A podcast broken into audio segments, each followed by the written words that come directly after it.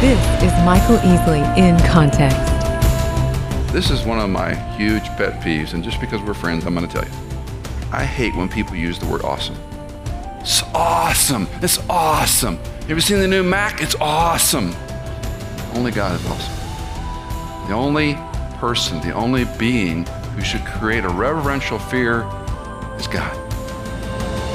And now your host, Dr. Michael Easley. When you envision God, how do you see him? Do you see him as the, the white bearded man? Do you see him as a judge? Do you see him as this entity? How do you envision God? Well, Scripture gives us some pretty clear instruction about who God is, about his character, about how he works, how he acts, who he is. I think we have reduced God to an entity of some kind in our sanctified imagination. We think he should perform a certain way. We think he should act a certain way. We specifically we want him to answer prayer in a very specific way. I mean, how many of us have asked God for a good thing? We have a friend who's suffering from ovarian cancer. We have a friend who has Alzheimer's. We know a child who is breaking their parents' heart. We know a marriage that is falling apart. We have, we have good things, and we, we knock on heaven's door, and we think by persistence and some sort of repetitious uh, phrase that God should come through for us.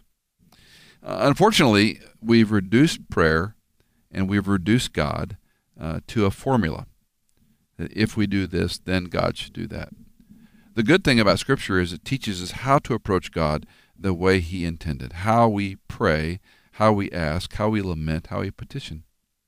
In Psalm 65, we're, we're given a prayer that begins with God hears us, He forgives us, He blesses us, and then the psalmist takes a turn to talk about God's sovereignty, uh, who He is, the character of God, the kind of God He is, and it helps us reframe our poor picture of God into a more accurate picture of who God is and how He works. Let's continue in Psalm 65, Living Life from the Heart, originally given at the Billy Graham Training Center at the Cove. Cindy and I have a great heart for many of these international ministries. I know BGEA is doing things overseas. IJM is one that we've become familiar with in the last few years. And what they're doing is extraordinary. And they're fighting for justice. And there's something in me that just says, yeah, I like that idea. Justice. Where does that come from? It comes from being a people of God. We believe God is right and just, and there are right and just ways to do things. And notice then he ties it in verse 5 You answer us in righteousness, meaning God always does the right thing in the right way, O God of our salvation. So the connection is he's a righteous God, but he can still save us. How in the world can this happen? Because if he's righteous, he should destroy us. And this is where the power of Yahweh comes in. And he mentions it in the next strophe You who are the trust of all the ends of the earth. In other words, there's nothing that escapes your righteousness. You are the only one who can provide salvation. There's no salvation apart from man. Now, watch how he describes God's omnipotence. Verse 5, awesome deeds. Verse 6 establishes the mountains. Verse 7 stills the roaring seas, the waves, the tumult. Verse 4, uh, verse 8, you make the dawn and sunset shout for joy. Does any of those remind you of Jesus? He calmed the seas at least twice, didn't he? He just said, Be still. And the poor disciples were scared out of their bejeebers. That's in the Hebrew. Who is this that even the wind and seas obey? We saw it in the life of Jonah. We see it in the life of Jesus. Uh, when, when Ike and Gustav came through, I thought, you know, Jesus could just say, Stop. All man can do is, you know, throw sandbags and say, run away. Jesus just says, stop. That's the kind of power this omnipotent God has. It will be no surprise that the word awesome is from the word what? When you're in awe of something, what's the emotion going on? Fear. It's about fear. And when you're afraid of something, you stand in awe of it. And when you're not afraid, you just yawn and go back to sleep because you don't have enough chocolate in your system. And you need chocolate because you're falling asleep. Awe is a word of fear. Um, God is not arbitrary in his power. When he does things like calm seas and the tumults of people, he's doing it for a reason. The sovereign is always deliberate. The sovereign always has intent behind his actions. And the psalmist is saying, when you do these things, you're displaying your omnipotence. It's not just, oh, isn't this a beautiful day? You're showing something about your character. And the last strophe says that the dawn and the sunset shout for joy. Let me talk a little bit about the word awesome. The word fear and its cognates occur 320 times in the Old Testament. It's a big theme through the Bible. People are afraid. What is the number one command in Scripture? Don't be afraid. Who do you tell not to be afraid? Who, who do you tell not to be afraid? The fearful. Someone who's afraid. Why did, why did God tell Joshua over and over and over again, do not be afraid? That was a bad throw. Heads up, heads up. That was a bad throw. Why does he tell him over and over and over, do not be afraid? Because he's terrified. You don't tell someone who's courageous and unafraid, take, strong, fear, uh, take courage and be strong. Joshua was scared to death. Be strong, have courage. Be strong, have courage. Don't be afraid, don't be afraid. Angels show up, don't be afraid, don't be afraid. Why? They're terrified. Now, this is one of my huge pet peeves, and just because we're friends, I'm going to tell you. I hate when people use the word awesome. It's awesome. It's awesome. Have you seen Facebook? It's awesome. Have you seen the new Mac? It's awesome. Have you seen the new what? It's awesome. Oh, it's so awesome, dude. It's awesome. When I was in college, we said just really. Those were the words we used. Lord, just really, would you really just just really help us to just really, just really, just really, really, just really, you know, do you remember that? And now it's awesome, awesome, awesome, awesome, awesome. Only God is awesome. The only person, the only being who should create a reverential fear is God. And much like we thought through last night, we should recover this awesomeness of who our Savior is. Many times in scripture, people are awestruck. Deuteronomy 5 5. You remember when God speaks at the mountain and the people are terrified and they say, Moses, uh, from now on, you go up there and we'll stay down here. And you tell that God we don't want to hear him anymore. Uh, we're happy for you to listen to him, and you come down and give us a report. I think you and I would have been just the same. Maybe Caleb and Joshua were somewhere up on the mountain. Joshua certainly was, and I think they were not afraid. They were rare men. But everybody else was scared and terrified because when you come near holiness, you will be afraid. The omnipotence and the awesome nature of Yahweh quieted crowds, quieted storms, calmed seas, and when he came on the scene, people were quiet. I love the way the psalmist moves it from the abstract to the emotional when he talks about the dawn and sunset shout for joy. How many of us are suckers for a sunrise and a sunset? Is anybody not? When Cindy and I left uh, O'Hare yesterday morning, was we, we drove to the airport in the dark, and when we were taxiing out of the airport, Cindy says, "Look," and you can see just this ribbon of orange and red uh, off the edge of the east. And as we took off, it was kind of soupy and mucky and rainy and foggy. And you get up about 20,000 feet, and she nudges me, Look! And look out, it's just white sunshine and clouds as bright as the day. I said, You know, 30,000 feet puts a whole pers- different perspective on everything. And right down there, it's still the same as it was a few minutes ago. It's mucky and, and cloudy and overcast and humid. Up here, it's bright. And we're just suckers for sunrises and sunsets. You think there's a theology behind that?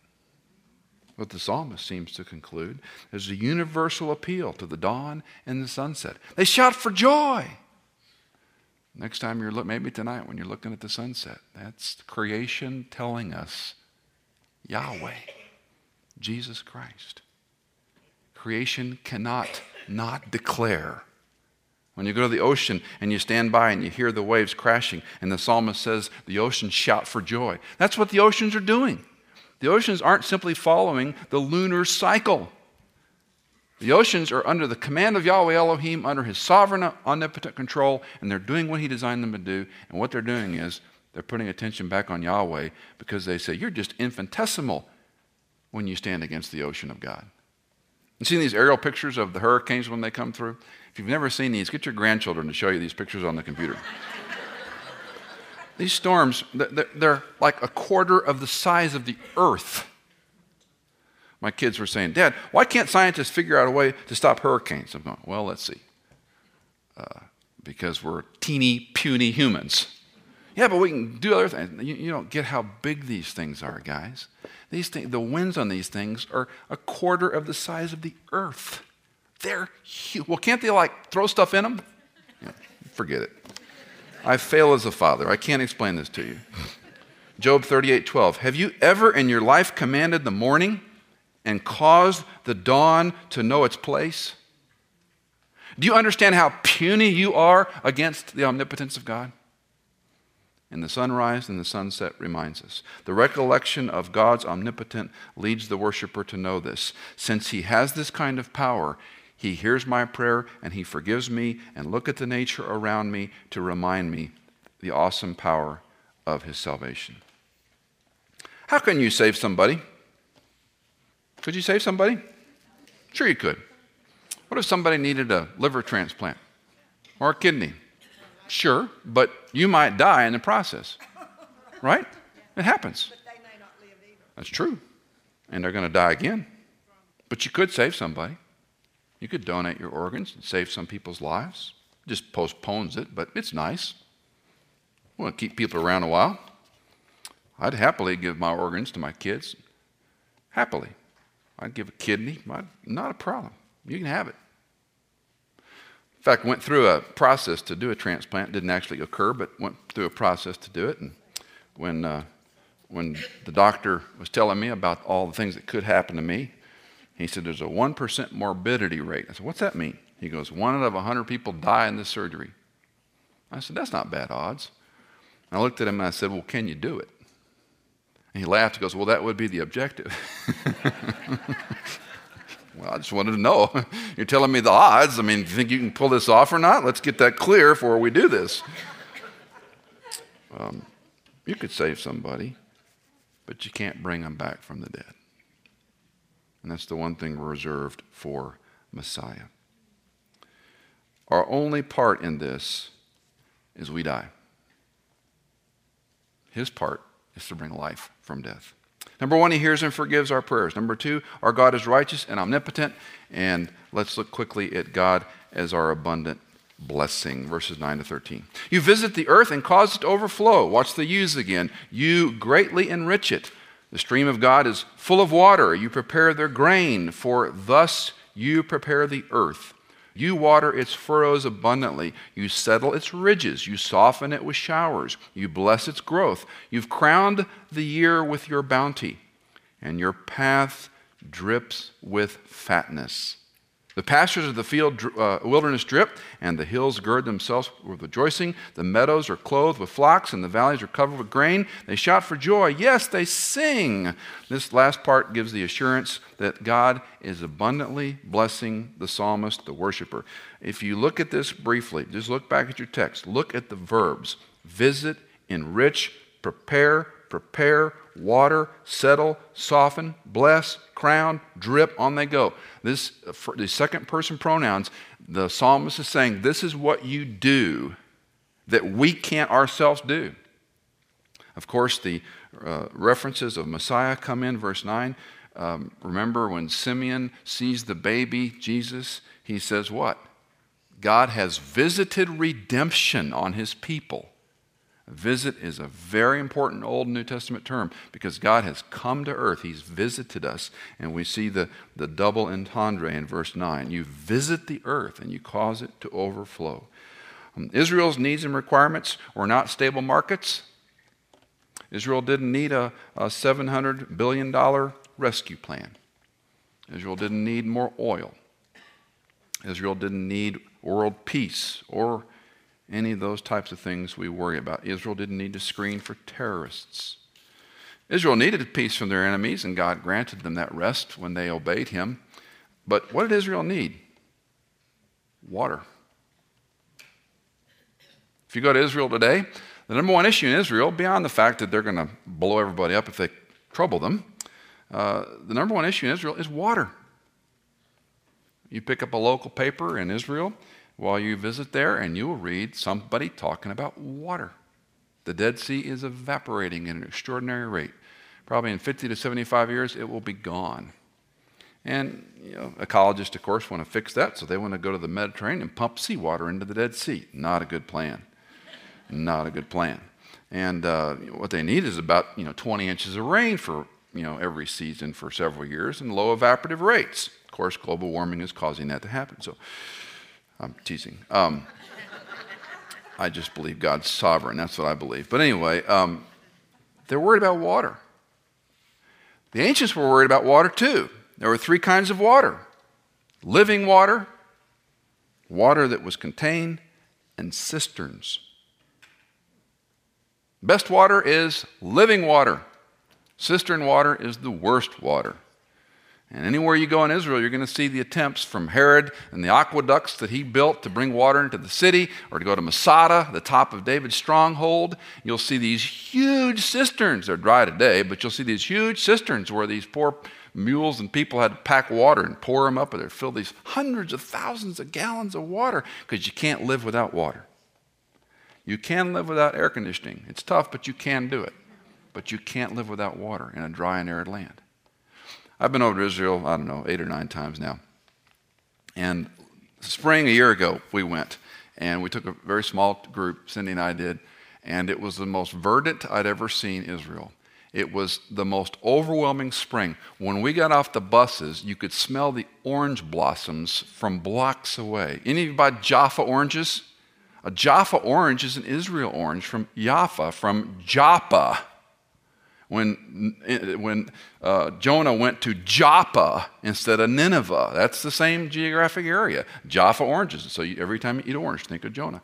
Um, but that's where those oranges come from. And if you have not smelled an orange blossom, it's the most spectacular perfume fragrance. We got up the buses and all the flowers are blooming. We went to the Judean wilderness and it had a haze of green on it. I'd never seen green in the Judean wilderness. The one difference is they had water that spring.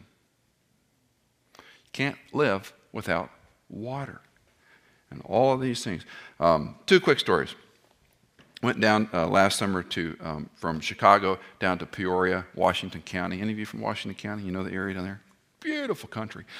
And we'd had a lot of rain that spring. And when you have seen corn in its height after spring rain, there's nothing more beautiful. I mean, these jet variations of green and all hues of green and those golden tops. It is the most extraordinary thing. And I went to see my friend down there and I said, Man, I've never seen corn like this. And he said, quote, I can't remember when we've had such a good rain.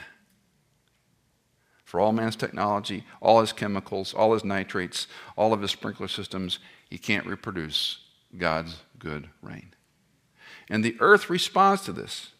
As I was studying this passage, Gustav was hitting and Ike were coming in. My parents were in Houston. They were without power for about two weeks, and I talked to them every day. They're 81 and 85. And they were talking about the debris and the rain and the water. Uh, went to pick up a friend on September 13th at the O'Hare Airport, and there were so there were six and a half inches of rain that day. And the if you know O'Hare, the luggage goes to the bottom. It's like a basement. It was flooded so they wouldn't let people go get their luggage. All they were just floating, I guess, you know. But anyway, um, it just shut down the airport, and I thought, six inches of water, and we're immobilized. We're so sophisticated, we can't handle a little rain. We can't handle a little wind. But when the wind and the rain come at the right time, Israel shouts for joy. Creation shouts for joy. Are your needs and mine really that different? A couple of quick lessons. Number one, silence. Practicing the art of silence is not something mystical and new age-ish. It is a good way of worship. If you didn't see it, you'll notice the verse of one of the Psalms speaks of silence, and the last verse of the Psalm speaks of shouting. There's a time to be silent in worship. There's a time when creation shouts. I would argue you're not going to hear creation shout if you're talking all the time. You have to be quiet. Psalm 62 1 My soul waits in silence. Psalm 62 5 My soul waits in silence only for God. On and on they go. Number two, we are, to wel- we are welcomed to worship. You and I are welcome to come to worship. He hears your prayer, He hears my prayers, He forgives us, He welcomes us to worship. Write down in your notes Hebrews chapter 10, verses 19 to 25. Maybe you can look at that in your interaction time. Hebrews 10, 19 to 25. We are welcomed to worship by the new way. And lastly, when you and I, and again, you may be better than me. I'm not saying that condescendingly. You may be better than me, but I worry tremendously about our country. I worry tremendously about our our freedoms, our economy, I think it's going to get worse and worse and worse. It's not because I'm a pessimist, it's because in my biblical theology is it's going to get worse and worse and worse until Christ returns. That will make you warm and filled today. Um, but I think it's going to be horrible. I think the economy is going to continue to struggle. I think morality is going to continue to decline. I think we're in for the worst years of our memory. Now, God's sovereign and the gospel is good news. But when I get all spun up about this stuff, I take my mind back to antiquity and I go, all they needed was good rain and Yahweh's protection.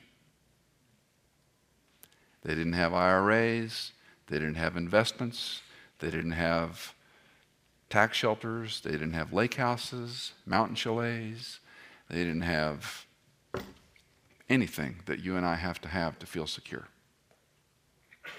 They had Yahweh, and if it rained, they were delighted. And the world shouted for joy. The complexities of life have gotten a little more intricate, but the reality hasn't changed. He's sovereign, He's omnipotent. So when I fight off discouragement about the media, when I fight off discouragement about, I don't want to be chicken little, but I don't want to be Pollyanna either. I want to be a wise believer who counts his blessings, who's grateful for what I have. And I look at my life of 51 years, and by many standards in this room, I'm a young pup. And if that's your perspective of me, you've got even more mileage to look back and see how good He has been, how long He has carried you. Yes, life is full of really hard things, but you're here today. You're here today. He loves us. He hears our prayers. He forgives us. He is omnipotent. And creation shouts that at us. Our Father in heaven, we love you. We thank you that you are the sovereign. Forgive us when we don't count our blessings, when we become so fixated on bailouts and trials and terrorists and uncertainty of who will be our next president. You're sovereign and we're not. Help us to live that way. In Christ's name, amen. If you and I can turn our prayers uh, from the to do lists and pray along the lines of the Psalms, uh, it will revolutionize our prayer lives. I can promise you that. I can guarantee you that. The sovereign is always deliberate. Jesus is never, oh, by the way, let's answer this prayer. God is a sovereign God a perfect judge, a righteous judge, and he hears you. He hears you every time you pray. Change your prayers from simply asking God to do a thing to worshiping Him, to recognizing that He forgives you, to thank Him for that forgiveness, to acknowledge the blessings that He has bestowed on you, to count your many blessings, to name them one by one, to know that He's sovereign, He's not pacing heaven's floor, wringing his hands, worrying about the affairs of the earth, worrying about your family and mine.